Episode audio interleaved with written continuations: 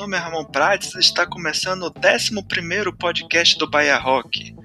Bom, nesse 11 programa, o entrevistado é Ted Simões.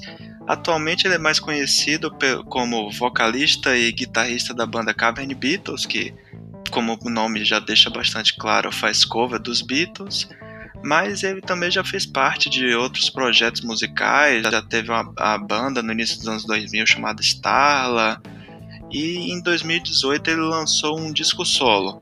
Bom, nessa entrevista ele vai falar sobre tudo isso e também sobre Engenheiros do Havaí e muitas outras coisas. Bom, se ajeitem aí que a entrevista vai começar.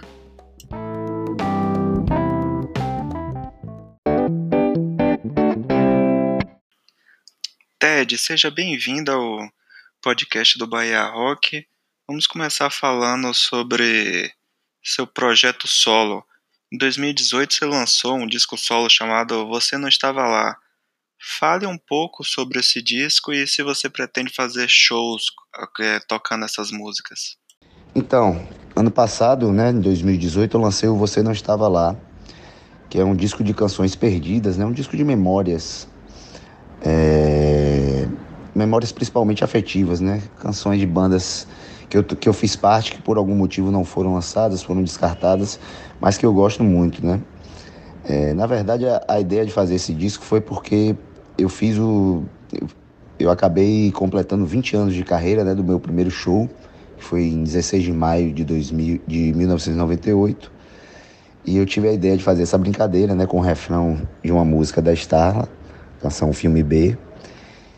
E eu lancei esse disco mais como uma, uma como é que eu posso dizer assim, uma terapia, né? Uma coisa mais para mim mesmo, né? Eu não, não sei ainda se vou fazer algum show ao vivo desse, desse disco, porque eu ando bastante atarefado e acabo deixando isso meio de lado, assim. Mas seria bem legal se rolasse. Bom, nos anos 2000 você fez parte da Starla. Fale um pouco sobre a banda e o motivo dela ter terminado. E aproveite e conte também sobre outros projetos musicais que você já fez parte. A Star é uma parte muito legal de minha vida, né? É um projeto que eu sempre vou me lembrar com muito carinho. Foi algo muito importante para mim, como músico também, né? Entrar em estúdio, aprender muita coisa com o Luizão, que foi o produtor na época, né? Ele nos ensinou muito sobre música, sobre canção, sobre produção. E e o, e o disco Euforia é um disco que, que sempre me traz boas recordações, né? Infelizmente a banda acabou, acho que mais pelo motivo de Ricardo ter se mudado para São Paulo, né? Ele, ele se mudou para São Paulo, a gente ficou meio órfão de um vocalista e um letrista como ele. E acabou que também cada um foi pro seu caminho, né? Eu comecei a tocar com, com outras coisas. É, Daniel foi fazer o mestrado dele. E mas é algo que a gente, a gente leva com muito carinho, né? Não, não teve nada traumático, assim. As brigas normais de banda, mas nada que, que, que afetasse a amizade. Todos nós nos falamos ainda, somos muito amigos. Quem sabe um dia a gente reúne, faz uma brincadeirazinha. Agora vamos falar sobre o seu projeto principal, que é a Cavern Beatles. Como ela surgiu e quais foram os momentos mais marcantes da banda? Velho, a Cavern Beatles é uma parada muito louca, assim, sabe? Porque ela surgiu no Beatles Social Club, né? O, aquele projeto que tinha na Companhia da Pizza, muito legal. E que eu e Rick íamos muito, né? A gente morava ali perto, no Rio Vermelho. Então a gente sempre ia, dava pra ir andando e tal. E era um evento muito legal. Aí um dia eu virei pro, pra Ricardo e falei, pô, a gente podia fazer uma brincadeirazinha assim, tocar algumas músicas aqui e tal. E foi assim que foi formado, né? Para tocar cinco músicas. O pessoal gostou tanto que pediu para que a gente voltasse para ser a banda base, né? Para fazer um show completo. E aí desse show completo veio outro, veio outro, e aí um convite para a gente tocar na UFBA, né? Em biologia. E de repente a gente estava tocando em bazinho e tal. E aí justamente é, Ricardo resolveu sair da banda, eu, eu assumi os vocais. E quando eu vi, a Carmen se tornou algo que eu nunca esperaria, assim, na minha vida, sabe? É, com agenda, sabe, anual de 100 shows, mais de 100 shows. É, isso só prova um pouco da mágica, né, dos Beatles, de como a obra deles é, é tão importante para tantas pessoas e até por isso é difícil escolher um momento marcante, assim, foram, foram vários, sabe? Se eu pudesse eleger um muito marcante, eu escolheria um, um show no Shopping Bar que a gente fez cinco dias após da morte de Álvaro Asma, né, que é pai do Eric, que é o guitarrista. Esse foi um show muito difícil, a gente estava muito abalado e assim, só prova que a música realmente é o melhor remédio que existe para qualquer coisa, sabe? A gente, sabe, é, tiramos uma força sobrenatural para fazer aquele show. Fizemos uma homenagem a ele, tocamos uma música dele. Foi muito bonito, foi é, emocionante. As pessoas entenderam aquela situação, as pessoas abraçaram a banda, na, abraçaram Eric, né, principalmente a banda, porque todos nós sofremos muito com essa, com essa perda. Foi algo muito bonito, muito bonito. Fora isso, assim, os momentos marcantes não são nem de shows, sabe? É de quando a gente tá na rua e o pessoal fala, né? Pô, você é dos Beatles lá, né? E tal. Adoro a banda. Pô, já levei meu pai para ver, já levei meu avô, sabe? Conheci minha esposa lá. É, levei meu filho, sabe? Essas coisas são mais gratificantes do que do que posso imaginar. Bom, além da Cavern Beatles, em quais outros projetos você está envolvido atualmente? Olha, é, além da Cavern, eu tenho dois projetos que eu gosto de fazer muito, né? Que é o Cover do Engenheiros do Havaí, que é a minha banda número um, assim, né? A banda que me fez pegar no violão, compor. Tem uma banda, sabe? E o Cover do Oasis, né? Que eu comecei a fazer também em 2010, 2009, né? Quando a banda acabou, né? Há 10 anos. E chamaram a gente para fazer um show, a gente fez e foi muito legal, a gente continua fazendo. Fora isso, tem alguns projetos esporádicos de voz violão, um show de, de sucesso dos anos 90, né? Que é que é muito a minha cara, assim, porque, por exemplo, o meu disco Você Não Estava Lá é um, é um ode também aos anos 90, né? E é, uma, é minha época que eu fui adolescente, ou seja, que, que meio que me formou o caráter, meu caráter musical.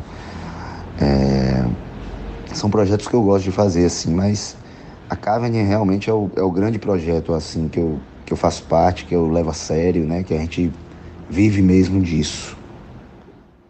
Bom, você está na Cavern Beatles, já teve projetos autorais, o que é que você prefere? Tocar covers ou suas próprias canções? Ou melhor, como músico, qual a diferença entre tocar música própria e tocar cover? Eu acho que não tem preferência, não. Eu acho que tem momento, sabe? É... Quando eu subo para tocar cover, né? É... Essa é uma polêmica, eu acho até meio boba, mas eu tô, eu tô ali passando minha verdade, sabe? Tô interpretando algumas canções que fazem muito sentido para mim, que, que mexeram comigo e com outras pessoas. E naquele momento que eu tô ali, seja fazendo engenheiro, seja fazendo Beatles, seja fazendo Oasis, ou seja fazendo anos 90, sabe, eu fazendo um voz e violão, eu tô me comunicando com alguém, com algumas pessoas. E esse, esse é o grande barato da música, né? Música é comunicação, música é, é amor, música é, é, é sentimento. Então, existe uma, uma coisa meio, meio, como é que eu posso dizer assim, meio idiota, talvez, de que, ah, é porque toca cover e tal, é pelo dinheiro. Não é, não, a questão não é, não é dinheiro. Se fosse para ser dinheiro, eu estaria fazendo univers, é, sertanejo universitário. Provavelmente estaria ganhando muito mais dinheiro. Mas como eu não tenho um sentimento para fazer isso, seria algo falso, sabe? Seria algo, uma mentira. E, e geralmente as pessoas não compram mentiras. Algumas até compram, mas geralmente as pessoas não compram mentiras.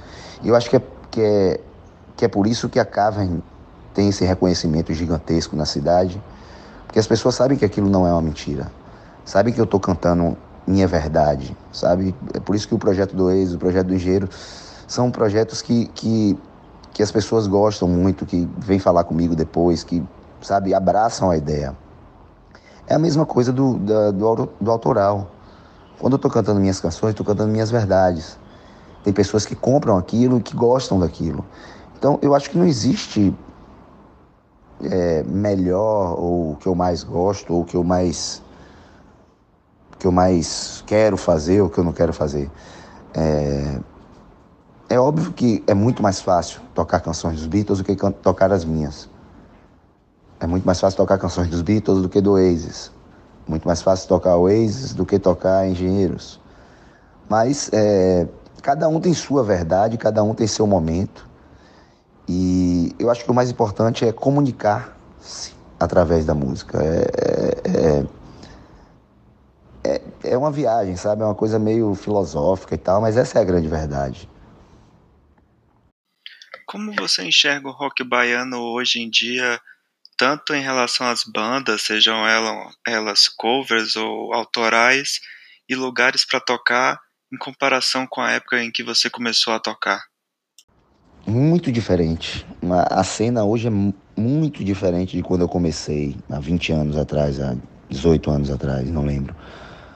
É, é outro mundo, cara. É, começar pela internet, né? A internet é um, mudou tudo. Antigamente, por exemplo, você meio que descobria as coisas meio em cima da hora, né? o, o, o Bahia Rock até ajudou muito a gente, assim, com a agenda, ver o que é que rolava, porque eu me lembro de, de algumas vezes ir ao Rio Vermelho sem saber o que ia rolar. Chegar lá, de repente, tem um show do Dead Billies, do, do Cascadura, sabe? É, então, hoje você já sabe com um mês de antecedência. Então, não tem também aquele fator surpresa, sabe? É, é muito diferente. E, e, e, talvez por isso, por essa, por essa esse excesso de informação, as coisas meio que, meio que fiquem no ar aí, né? Eu, particularmente, não, não tô acompanhando o rock baiano autoral, né? Não, não conheço nenhuma das bandas novas, assim. Eu ouvi falar, conheço algumas, mas não, não acompanho. E com covers, eu acho que o mercado de cover cresceu bastante. Não que seja. Tem muita gente também que, que romantiza bastante essa época, né? Mas naquela época já existiam várias bandas covers. Não é uma, uma exclusividade de agora. Então, eu eu vejo assim, eu acho que a cena se profissionalizou bastante, né? Hoje os espaços estão melhores para tocar do que do que foi naquela época, porque o, naquela época, né, vamos combinar, a gente tinha alguns lugares bem toscos e hoje eu acho que existe um pouco mais de profissionalização. E acho que existe também um pouco menos de camaradagem. Aí é uma coisa que eu até lamento. É, existe uma coisa meio. até uma falta de respeito com os colegas, mas isso é da vida, isso faz parte. Como fã dos Beatles, qual foi a sensação de ver o show de Paul McCartney em Salvador? E aproveitando a deixa, o que você acha da viabilidade de shows internacionais na cidade? Ah, velho, isso aí foi a coisa mais surreal, mais aleatória que alguém poderia imaginar, né? Eu fiquei emocionadíssimo, né? Eu chorei o show todo, foi algo que nem nos meus maiores sonhos eu esperaria, né? Foi maravilhoso. É... E acho difícil viabilidade para shows internacionais aqui, a não ser que sejam atrações como Paul McCartney, como, sei lá, o Coldplay, U2 é, eu acho que não temos essa, essa viabilidade para um show na Fonte Novas. Talvez se a gente se existisse um lugar de médio porte, né? Por exemplo, o show de Roger Waters não estava muito cheio e isso ficou claro. Talvez se fosse num lugar menor para 20 mil pessoas, eu acho que outros shows poderiam vir, mas a não ser que sejam atrações gigantescas, sabe, mainstream, é, nós não, nós não temos capacidade, não temos é, público, sabe, quórum para esses shows gigantescos. Bom, além de fã dos Beatles, você também é fã de Engenheiros do Havaí. E a Cavern Beatles vai abrir o show de Humberto Gessing em Salvador. Fale um pouco sobre essa sensação. E lembrando que essa entrevista foi realizada antes do show que foi no dia 6 de outubro de 2019. Rapaz, talvez fosse mais fácil imaginar a volta dos Beatles, né? John Lennon ressuscitar, George também, fazer um show na Fonte Nova, do que um dia eu abrir um show de Humberto Gessinger, né? É, é, é surreal para mim. Eu nunca, nunca imaginei isso na vida. Nunca, nunca conseguia visualizar isso. E vai acontecer assim. Eu, eu tava, parei para pensar assim, quantas pessoas no mundo tiveram a oportunidade, né? De abrir para ser o maior ídolo. Humberto é meu maior ídolo, né? O cara que me fez começar a tocar, que me fez pegar no violão, que me fez compor, que me fez montar banda. Deixei o cabelo crescer por causa dele, eu tenho uma tatuagem por causa dele. É, é surreal, cara. É, é, é, inacreditável, sabe? E eu vou estar tá realizando esse sonho. E, e o, o mais legal disso tudo é, é que as pessoas estão é, felizes com isso, né? Para quem me conhece, o pessoal que me acompanha, ficou muito feliz, porque sabe que é, uma, é algo, sabe, é um em um milhão. É muito difícil você parar perguntar a todo mundo assim, pô, cara, qual o seu maior ídolo? E você já abriu o show dele. É quase impossível isso. E eu tô muito feliz, né? É, é, não tem, é indescritível, sabe? É, vai além das palavras. Bom, estamos chegando ao fim da entrevista. Muito obrigado, Ted. E aproveite agora para deixar uma mensagem final para os ouvintes do podcast do Bahia Rock. Pô, velho, eu que agradeço. Eu que fico muito feliz aqui de estar aqui com vocês do Bahia Rock, com o Ramon, né? Gente finíssima. E assim, é, é, foi até saudoso, né? Porque eu já tinha dado algumas entrevistas pro Bahia Rock lá nos primórdios, né? Nos inícios dos anos 2000.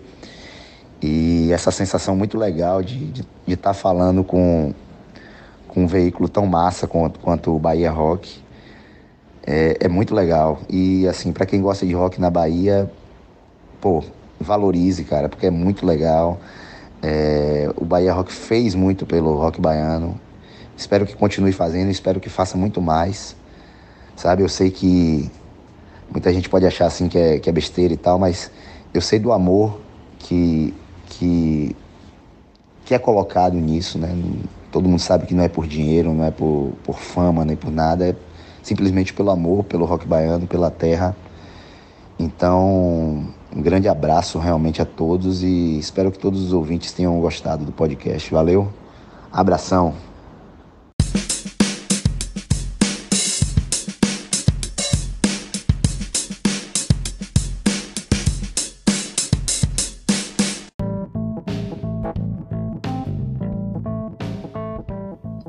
Estamos chegando ao fim de mais uma edição do podcast do Bahia Rock. Espero que vocês tenham gostado de mais essa entrevista. Bom, gostaria de agradecer mais uma vez a Ted Simões por ter disponibilizado seu tempo para responder as perguntas. Na descrição do post vocês podem ver os links para ouvir tanto o trabalho solo dele quanto a banda anterior, a Starla. Bom, não esqueçam também de continuar acessando as, o site Bahia Rock, a agenda mais completa do rock baiano. Se seu show não está lá, pode cadastrar, cadastre sua banda e qualquer coisa, podem entrar em contato com a gente no e-mail bahiarock@bahiarock.com.br ou através das nossas redes sociais. No Twitter é o arroba Bahia Rock e no Facebook e no Instagram é site Bahia Rock. Então é isso, galera. Até o próximo programa. Até mais.